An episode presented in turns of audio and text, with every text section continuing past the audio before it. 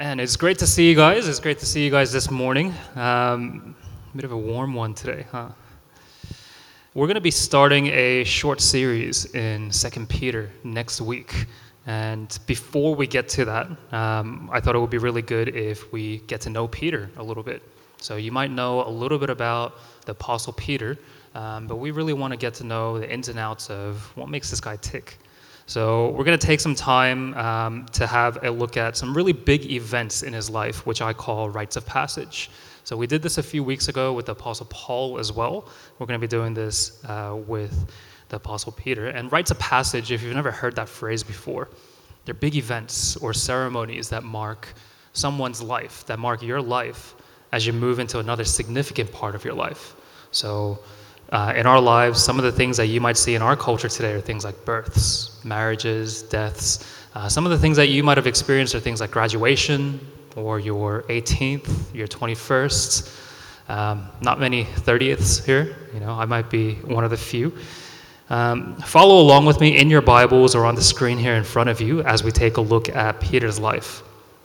But first, a, a few quick facts about Peter. So, Simon Peter is one of Jesus' first disciples and he's kind of a, a leader among the disciples. So if you ever look up like Bible art, you know, if you're ever at home and you're Googling these things, Bible art, you'll see, you know, obviously Jesus, he's like the main guy, right? And then you'll see Peter, he's kind of the uh, second guy, you know, the right hand man. And you can see his prominence even in the reading that Yunji gave to us just before, as we first meet Andrew in this passage. But Andrew gets described as Simon Peter's brother. You know, do we have any like younger siblings, you know, in the house today? Like you might actually experience this if you have met people that know your brother or your sister first. And then you always get introduced as, oh, so and so's brother is here, or so and so's sister is here. Um, Andrew is described as Peter's brother and not the other way around. Um, Peter often acts as a spokesman for the disciples, and he's often the first to react whenever Jesus says something or does something. He kind of speaks up first. And what we know about his background is that he grew up in Bethsaida. Um, it's a fishing village along the Sea of Galilee. Um, there, he operated a fishing business alongside two of the other disciples, James and John, uh, the sons of Zebedee. And we also know from Mark's gospel and also from Paul's letter to the Corinthians that Peter's married as well. So it's no small thing that he casts down his nets and follows Jesus. It involves a lot of sacrifice in order to leave not only his work behind, but his wife behind as well. Uh, as we prepare to look at his life, uh, let's, how about we pray that God would guide us in his wisdom as we open up his word? Why don't you pray with me?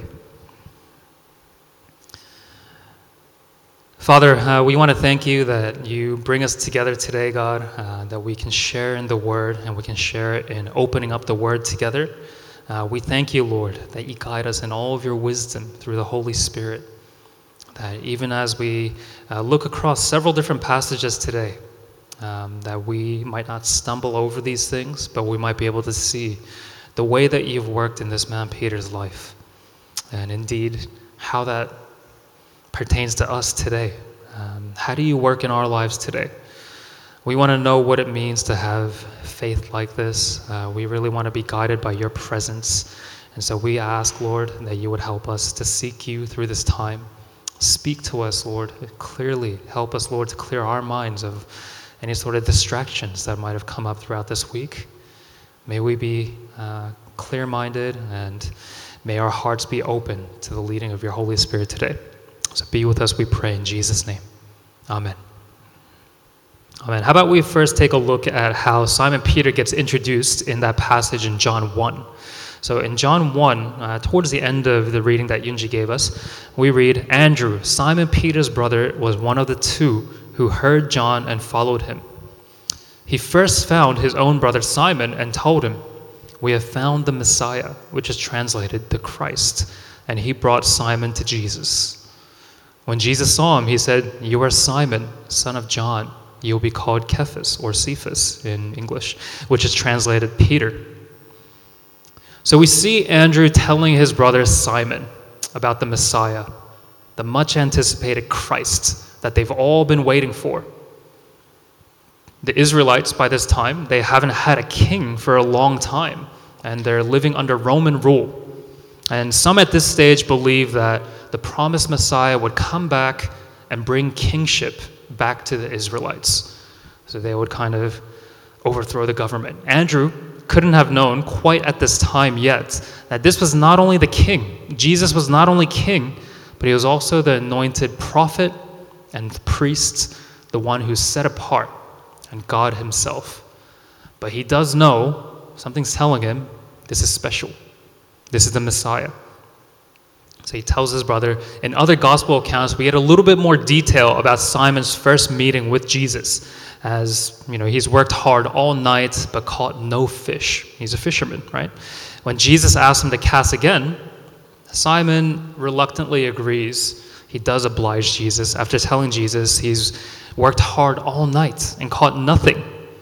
But then he does it, and he ends up shocked at the haul of fish that he brings in.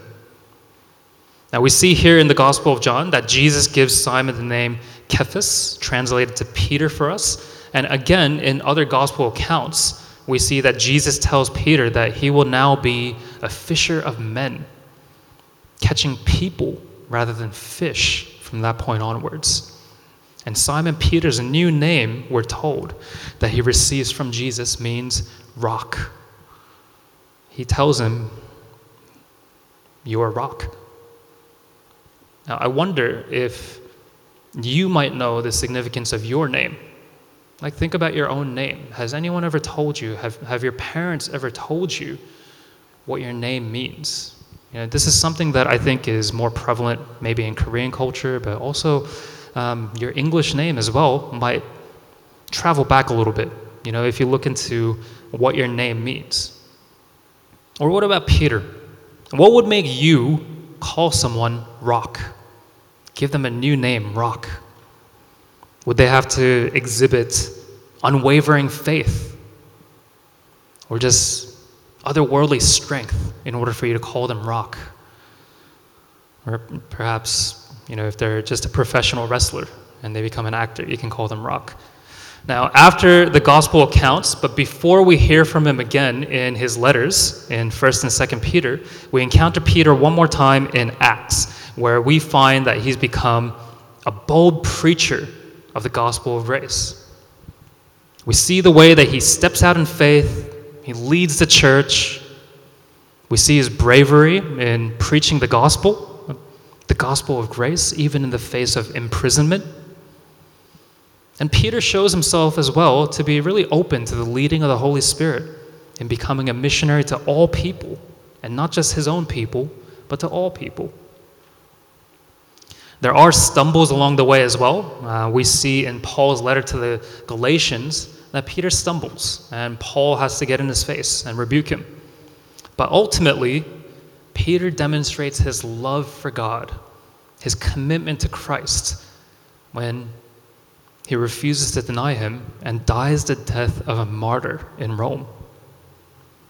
This is the kind of faith that this man Peter has. But where does this kind of faith come from? You ever think about this? Like when you're reading about the faith of these saints, the faith of these guys from long ago, where does this kind of faith come from?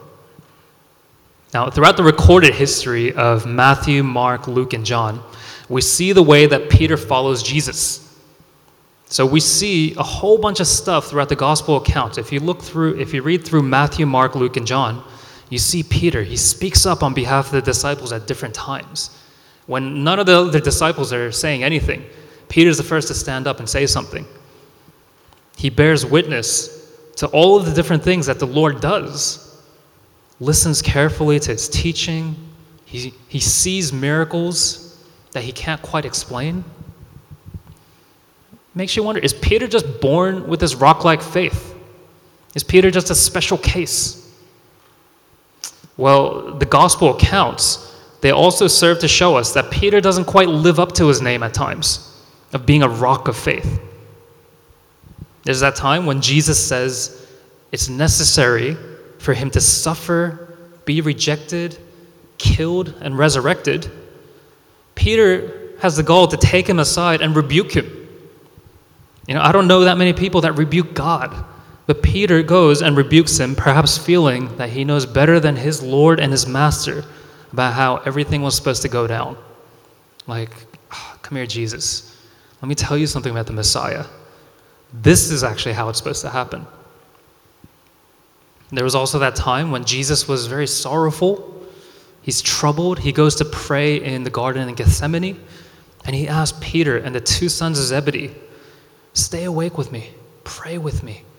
Like, can you imagine someone like your best friend is crying and praying, and he's suffering, and he tells you, just stay up with me and just, and then they fall asleep. And Jesus can't believe it. He's like, you guys are asleep. But the thing that perhaps we remember Peter for best is his denial of even knowing Jesus. He denies even knowing Jesus. And we see this. We see the lead up to it in John chapter 13 reads this Lord, Simon Peter said to him, Where are you going? I think we have a slide for that um, with the passage in John 13. Lord, Simon Peter said to him, Where are you going? Jesus answered, Where I am going, you cannot follow me now, but you will follow later. Lord, Peter asked, Why can't I follow you now? I will lay down my life for you. Jesus replied, Will you lay down your life for me? Truly I tell you, a rooster will not crow until you have denied me three times. We looked uh, not too long ago at Jesus washing the feet of the disciples, and this is happening very shortly after that incident. So, not long after Jesus washes the feet of the disciples, Peter gets faced with the suggestion that Jesus is going somewhere that he can't follow. And this does not make sense to Peter at all. He's thinking, man, if something's going down, I'm going to be there alongside you, Jesus. Like, you have to believe me. He's even willing to lay down his life for his Lord. That's what he's telling him. You know, we would love to have friends that say things like this, right? I will lay down my life for you. Isn't this a beautiful sentiment? with an even more beautiful twist. The very opposite is true because Peter is going to flee, but Jesus, his God, will lay down his life for him. It's so beautiful if you read it. In this is perhaps something that we can also learn about our dependence on God. I think a lot of us would say, I will do this for you, God. And then God replies, Haven't I already done that for you? And aren't I going to do that for you. Jesus replies to Peter that, in fact, not only will Peter be unable to follow him, but Peter is even going to deny him three times. And then, not long after that, it happens, just as Jesus says. The dreaded time comes when there's an entire company of soldiers, some officials show up to arrest Jesus. Peter for his, for his part, gets up in arms, takes out a sword, and slashes at this guy, this servant of the high priest, cutting off his right ear. He cuts off Malchus's right ear. But then he gets really bewildered when Jesus tells him, Put your sword away. And then he goes willingly, saying, This is the cup that my Father has given me to drink.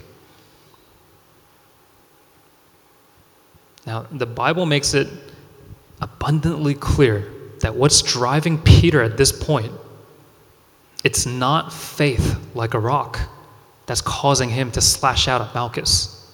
This is not faith like a rock. Well, you might be tempted to say, no, Peter's just trying to defend his friend and his master.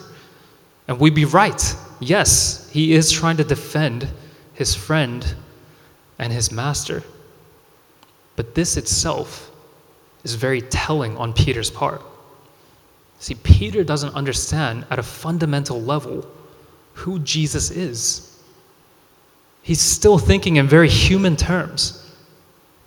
He doesn't need defending by a man with a sword. He's God. In fact, Peter's defense of Jesus is so intimately linked with his rebuke of Jesus that it's unbelievable. It's pretty much along the same lines. Because in Peter's mind, Jesus cannot be arrested. He can't possibly suffer and die.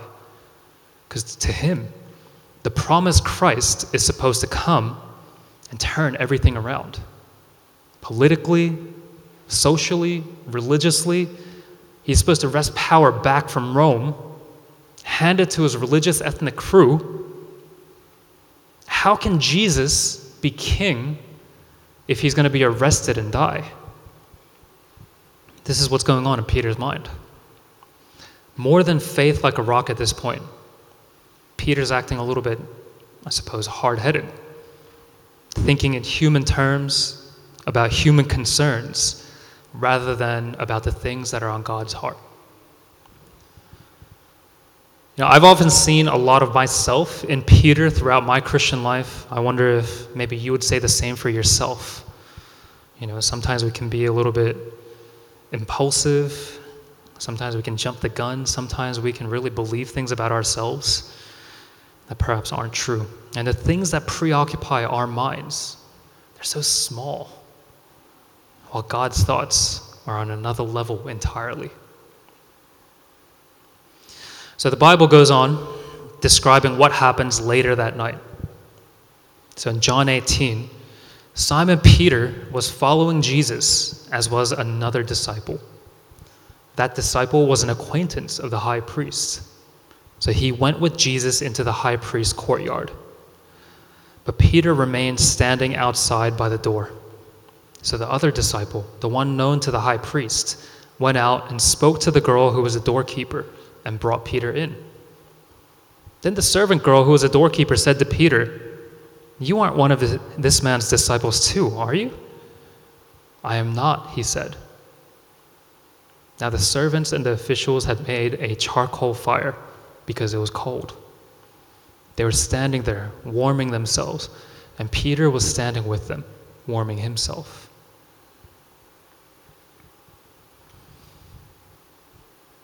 Imagine that everything that you had believed in, everything that you were rock solid in your identity about disappears in a flash, in an instant. Peter's thoughts of revolution, they're swept from under his feet. Memory is going through his mind of being the only one who actually physically attacked a servant of the high priest, the high priest whose courtyard that he's currently in. Maybe he's trying to figure out what's my next move here? Or who should I align myself with now? Perhaps his thinking is he has to distance himself from his master in order to even enter into this courtyard. He's thinking maybe half a step ahead. But after the first time denying Jesus, it becomes that much easier to do it again. Whatever the case, all that occurs to him is to keep himself safe to not end up in the same spot as Jesus. See, it's really easy to talk big, to make promises when you're safe in a room somewhere, when you're eating good food among good friends. But it's a lot harder to maintain those ideals in a cold, dark place, surrounded by people that are unfamiliar, seemingly hostile towards your group. Luke 22 reads this After a little while, someone else saw him and said, You're one of them too. Man, I am not, Peter said. About an hour later, another kept insisting. This man was certainly with him, since he's also a Galilean. But Peter said, Man, I don't know what you're talking about. Immediately, while he was still speaking, a rooster crowed. Then the Lord turned and looked at Peter. So Peter remembered the word of the Lord, how he had said to him, Before the rooster crows today, you will deny me three times. And he went outside and wept bitterly.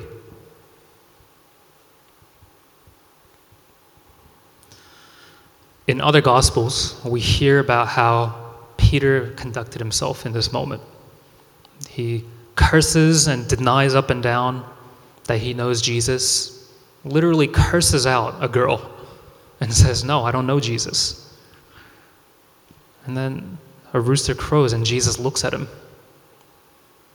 And Peter remembers what the Lord had said earlier that night, his own promise to him. And he could do nothing except weep bitterly. Put yourself in Peter's shoes for a moment here. The memory of this scene by this charcoal fire would forever be burned into your memory. You'd remember it for the rest of your life.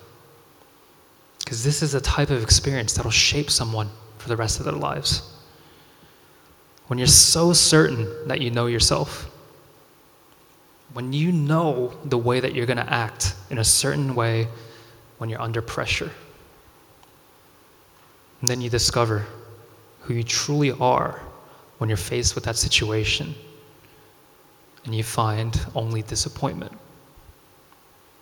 The memory of your pride as you made that promise that you couldn't keep, and then the realization of the failure that follows. Later on in the Gospel of John, in John 21, Jesus has already died uh, upon the cross. The next time that we see Peter, the Lord has already been hung upon the cross, died, resurrected, and he's with them. And John 21 reads this After this, Jesus revealed himself again to his disciples by the Sea of Tiberias.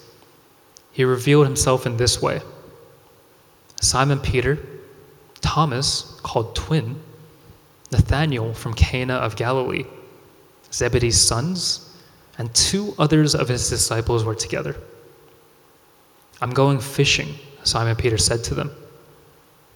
We're coming with you, they told him. They went out and got into the boat, but that night they caught nothing. When daybreak came, Jesus stood on the shore, but the disciples did not know it was Jesus.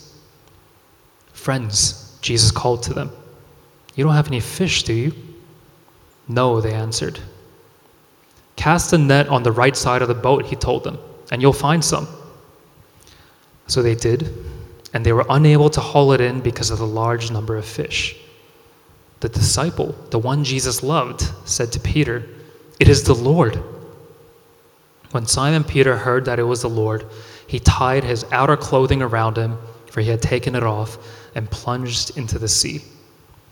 Since they were not far from land, about a hundred yards away, the other disciples came in the boat, dragging the net full of fish. When they got out on land, they saw a charcoal fire there, with fish lying on it, and bread. Bring some of the fish you've just caught, Jesus told them. So Simon Peter climbed up and hauled the net ashore, full of large fish, 153 of them. Even though there were so many, the net was not torn. Come and have breakfast, Jesus told them. None of the disciples dared ask him, Who are you? because they knew it was the Lord. Jesus came, took the bread, and gave it to them. He did the same with the fish. This was now the third time Jesus appeared to the disciples after he was raised from the dead. So, as, you, as we mentioned, this is the next time that we kind of run into Peter after the whole incident. And you can tell that Peter is in a bad way. There's no sense of unity among the disciples. Did you guys notice this? Peter tells the others what he's going to do, and then the others just decide to follow him. There's no leadership there. There's no sense of mission to tell people about the good news that Jesus died and rose again the disciples seem wounded, directionless, far from being the ones that we see in the book of Acts. And Peter himself, perhaps feeling far from being the rock that Jesus named him, tells everyone he's going fishing. He's back to what was once the most familiar thing in the world to him. But just as it happened, when he first encountered the Lord Jesus, he catches nothing. And just like that morning, Jesus tells the disciples, Cast your nets again. And once more, the net is bursting with fish. And when the disciples make it back to land, they find Jesus waiting for them by a charcoal fire with breakfast. Just like the time leading up to the crucifixion, Jesus is a few steps ahead of the disciples, providing for their needs, serving them, feeding them. Jesus is always ahead of us, providing for our needs, serving us, feeding us. Quite often, we can get stuck in our own heads about a lot of different things when it comes to the big events in life that define us, the rites of passage that we go through. For all of us, there's this image, this perception that we have about ourselves in our minds. And when that perception of ourselves is shattered, we get lost in our own thoughts. We try desperately just to keep on going. And we don't really give a thought to what God might be doing. We become like Peter in the moments following Jesus' arrest. Like at once, he's riding high on emotion, so certain not only of his own status as Jesus' right hand man, but of Jesus' identity as a revolutionary that's going to fix everything back to the way that Peter wants it to be. And then when it doesn't pan out, he can't figure out what to do next. He doesn't know what to do. And so he stands, warming himself by this charcoal fire that's soon going to become a symbol, a reminder of his failure and his broken identity. Do you guys see that? There's throughout the Bible, the Bible doesn't waste words. If there's a word in the Bible, there's a reason it's there. And so Peter stands by this charcoal fire. And while we're lost in our own thoughts, God's thoughts are on another level entirely. John 21 continues When they had eaten breakfast, Jesus asked Simon Peter, Simon, son of John, do you love me more than these? Yes, Lord, he said to him. You know that I love you. Feed my lambs, he told him. A second time he asked him, Simon, son of John, do you love me? Yes, Lord, he said to him. You know that I love you. Shepherd my sheep, he told him. He asked him the third time, Simon, son of John, do you love me? Peter was grieved that he asked him the third time, Do you love me? He said, Lord, you know everything. You know that I love you. Feed my sheep, Jesus said. The charcoal fire, the symbol and the reminder of his greatest failure and his broken identity, becomes the place of his greatest restoration. Jesus gives Peter the chance to once again speak first. Peter, do you love me more than these other disciples do? Before, Peter could declare with no hesitation that he's going to even lay down his life on behalf of Jesus. And although the exact opposite happened later that evening, Jesus lovingly asks him that question again. That's burning on Peter's mind too. Are you willing to say that kind of statement again? Are you willing to put your word on the line again? Three times the Lord communicates his confidence in choosing Peter, mirroring the three times that Peter denied knowing him.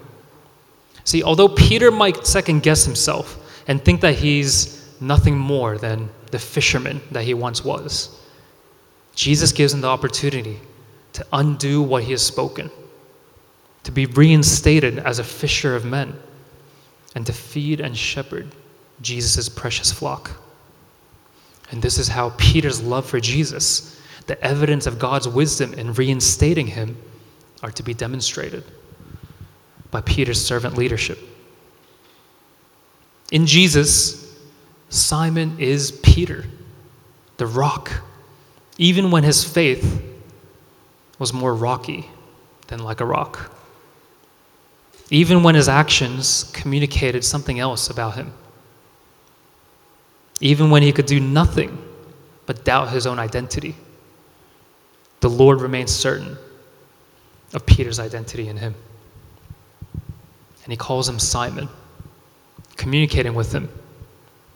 You don't need to act in a certain way or do a certain thing in order for you to live up to your name, the new name that you were given. Come just as you are. And he simply asked, Do you love me? And the answer of yes is enough.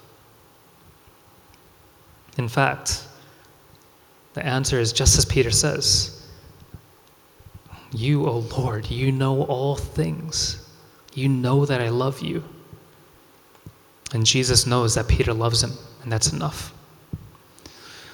Giving him that new name, Cephas, Peter, the rock, this was Jesus showing Simon Peter what he's going to make of him, not who he already is or who he has to live up to. See, the name is not a burden that hangs around Peter's neck, but instead, the name becomes wings that lift him up. So put yourself in Peter's shoes once more. This is the type of experience that will shape the rest of your life. When you're so certain that you know yourself, that you've seen the way that you've acted in certain situations, then you discover the Lord already knows, and you find only grace.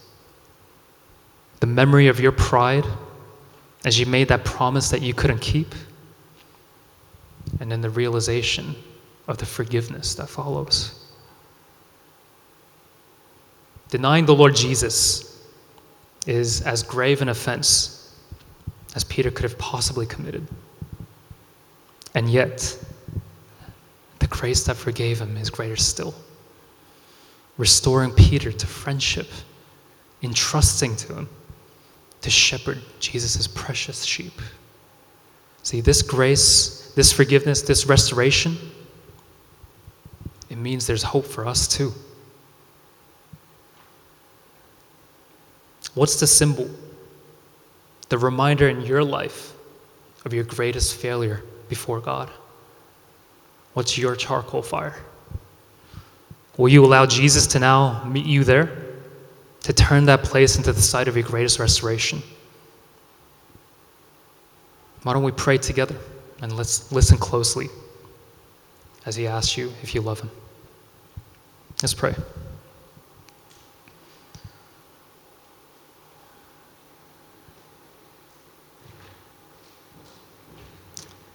Father, we want to thank you for the love, the grace that is in your Son, Jesus. We see it demonstrated through the big events that Peter goes through in his life. Even when his own faith was not quite like the rock that he was named. Jesus remained as a solid rock that he could stand upon.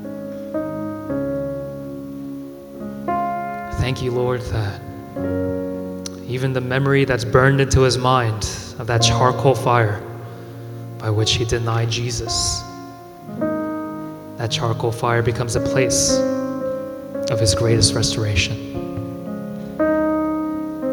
In this is an example that we can look to of the way that Jesus relates to us. We here at New Life today, we confess. We often make promises that we can't keep. We say things to you that we know deep down in our hearts that we might not live up to.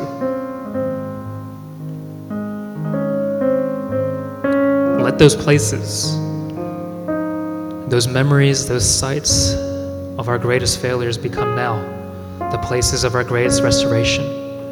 Just as Jesus did for Peter and the rest of the disciples, remind us now that you provide for us, that you go ahead of us, that you serve us in our needs, that you feed us. You call us your little sheep. Thank you that you restore us. Thank you that the answer of yes is enough when you ask us, Do you love me? Would you help us to muster up in our hearts the courage to say that? To reply to you, Lord, you know all things and you know that I love you. And now, would you give us the courage to open up our hearts to the flood of forgiveness and grace that follows? The embrace that you have for us. Hold us now. Help us to commit ourselves to you. And help us, Lord, to receive your forgiveness and your grace once again. Be with us, we pray, in Jesus' name. Amen.